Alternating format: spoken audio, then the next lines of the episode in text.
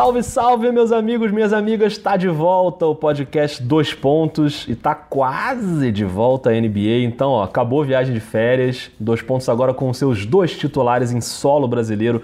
Eu, Rodrigo Alves, e você, Rafael Roque. Tudo bem por aí? E aí, tudo bem? Acabou a mamata, né? Uma hora acaba. Opa! Uma hora acaba, né? É uma pena, mas realmente acaba. Agora, sem mais delongas, um anúncio importante, Rafael Roque, para esquentar essa expectativa aí da temporada 2018-2019 da NBA, vai ter overdose de dois pontos, sim.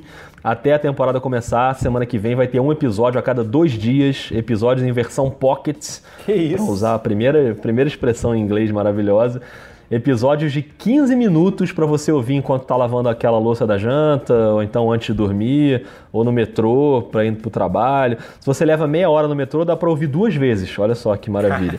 Então, anota aí o calendário, ó. O primeiro episódio é esse aqui, Tá indo ao ar na quarta-feira e a gente vai debater agora quem vai ser o campeão da NBA. É um debate super difícil, talvez a gente possa gravar em 15 segundos esse, em vez de 15 minutos. Preciso de meia hora para isso, porque tem muita coisa para falar. Mas na sexta-feira o debate é quem vai ser o MVP. No domingo, os outros prêmios, que aí a gente vai ter que correr, porque vai ter que juntar tudo em 15 minutos: calor, evolução, técnico, defensor, reserva, sei lá, que mais. E a série acaba na terça, o dia da abertura da temporada, e aí sim um episódio especial com tamanho normal, tamanho grande, com convidado, vai ser muito maneiro, então aguardem. Para, para, para, para, não fala o convidado Não aí. vou falar nada, não revelarei. Rafael Roque, já gastei um tempo aqui, Pois né? é. Já gastei um- quase dois minutos de, de episódio, então a gente tem que ir pra resenha. Você tá pronto ou não? Tô pronto, é porque esse tempo é valendo, acabou o podcast. Valendo, grande abraço. acabou! Diz aí na lata, quem vai ser o campeão da NBA nessa temporada? Boston Celtic. Não, Mentira. Não, não fala isso. Mentira. Não, a galera do Boston agora me detona nas redes Vai, sociais. vai, vai. Olha só, é, condições naturais temperatura e pressão. Lembra disso na escola? Tinha isso. Claro, CNTP. É, então, biologia, né? Ou é química? É, ou química, sei lá. Um É, eu sou de humanas, assuntos, eu não me né? lembro. Eu também. Então, dentro dessas condições, favoritaço Golden State Warriors, né? É, não tem como, né? Ainda mais se o nosso glorioso DeMarcus Cousins de fato jogar Pois é. o que a gente espera que jogue, que gostamos de... Você, principalmente, que gosta de espetáculo, gosta de Globetrotters, eu sou menos avesso a panela. Não, não é Então- isso. A questão é que você tá desejando aí a, a- a- lesão do cara. Eu Na não, eu quero que alguma. fique saudável. Na hipótese alguma, eu quero que o cara jogue, mas, eu- mas é panela. É boa e velha panela. Mas isso é um debate que a gente já teve lá atrás, é- essa mágoa tem que ficar para trás. Enfim, é- eu, o Golden State Warriors é o, é o grande favorito. Porém, Ah, se você não concor- se concordar comigo, depois a gente pode voltar para isso, tem outras considerações a fazer. tem outras considerações? Tem. É, eu concordo com você. Eu acho que o, o, o DeMarcus Cousins ainda ele, ele ainda não tem uma data para voltar, né, específica, mas pelo que parece a recuperação dele vai bem, né? Ele falou no Media Day que tá se sentindo super bem, que não teve nenhum atraso ainda no, no, no calendário dele ali de recuperação. E com ele bem no playoff, se ele estiver bem no playoff, e tem bastante tempo ainda para ele estar bem no playoff, aí eu acho que é um título praticamente certo, né? Não, não tem como a gente imaginar, né? Levando em conta que não vai acontecer nenhuma outra lesão de ninguém, ou que não vai quebrar o pau no vestiário, ou que o, o Steve Kerr não vai resolver se aposentar no meio da temporada, sei lá. Tirando um fato desse muito novo, é muito provável é, que realmente o Golden State confirme mais um título. Sem o Cousins, se for um time parecido com o time da última temporada, eu também acho possível e provável que o Golden State seja campeão, mas aí com risco, como teve na última temporada, né, que o Houston chegou a fazer aquele 3 a 2 na série, e o Houston é um time também que a gente pode falar dele daqui a pouquinho, mas ele é um time que pode ficar melhor do que ficou na temporada passada, então acho que pode ter um risco. A questão é da balança é essa, é saber se o Cousins vai jogar ou não. Se ele jogar, se ele estiver saudável, aí realmente a NBA vai ter muita coisa boa pra gente ver, mas uma delas não vai ser essa disputa de quem vai ser campeão, né? Porque dificilmente algum time vai ter caixa pra bater quatro vezes o Golden State numa série de playoff. Então, é, discordo. discordo. Eu acho que esse será o título mais difícil do Golden State se for campeão. Mesmo com Cousins, Mesmo com Cousins. olha aí, hein? Eu acho. Sinceramente, eu acho. Porque, assim, é, eu acho que o Houston vem um pouco melhor do que, do que, do que o ano passado. Eu acho que vai, vai, vai vir. Ele vai vir menos previsível no ataque. Acho que ele vai dificultar um pouco mais a marcação. Ele pode vir um pouco mais fraco na defesa, mas eu acho que ele vai vir menos previsível no ataque. O Carmelo dá uma outra dinâmica. É, isso a gente está prevendo aqui, óbvio, que todo mundo né, renda o que a gente espera. A gente está botando o DeMarcus Cousins jogando, enfim. Então claro. eu estou botando o Carmelo não dando tilt. E, ali, e ainda assim, é bom lembrar que foi, um, foi uma lesão uma lesão no caminho que tirou a desclassificação do Golden State no ano passado.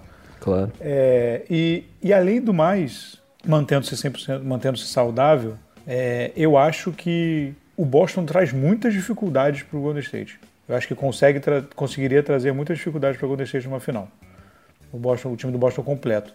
É, o Houston no passado conseguiu. Sabe quando você dá aquele. Sabe quando você está jogando jogando videogame, que aí você dá aquela primeira rachada no chefão da fase. Sabe qual é?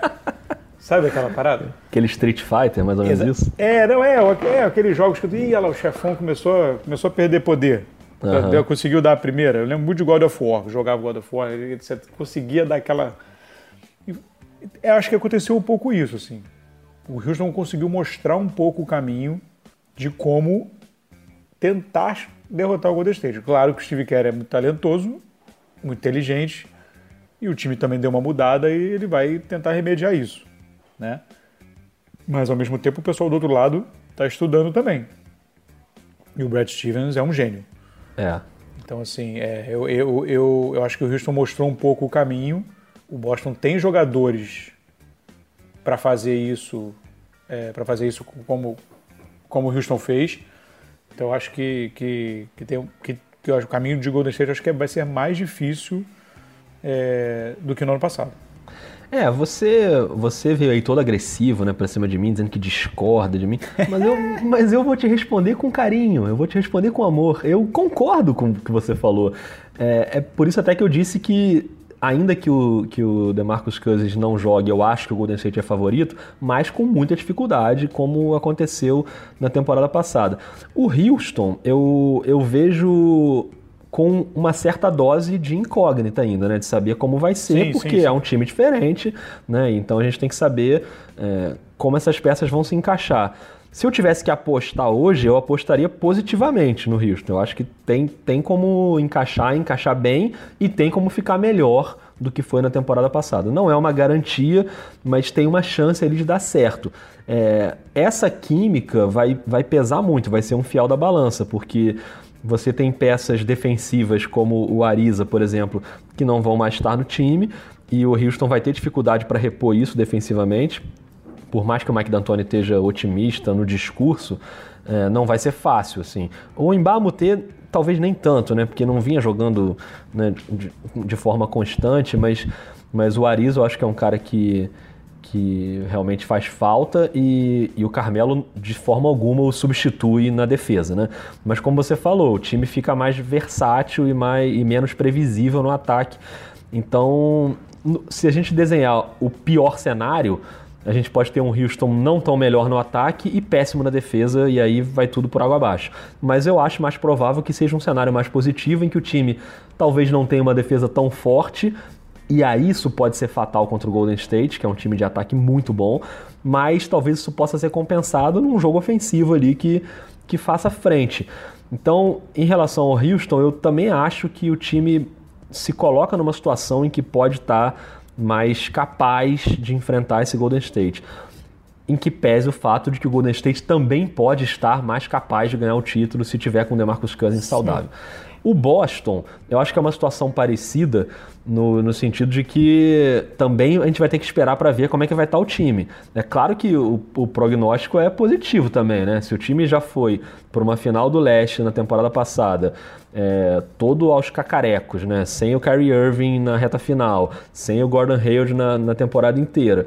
Você imagina como é que vai estar o time agora com essas duas peças de volta e saudáveis, aparentemente, pelo que a gente viu aí na pré-temporada, e com um núcleo jovem, um ano mais maduro, com jogadores muito interessantes e muito promissores.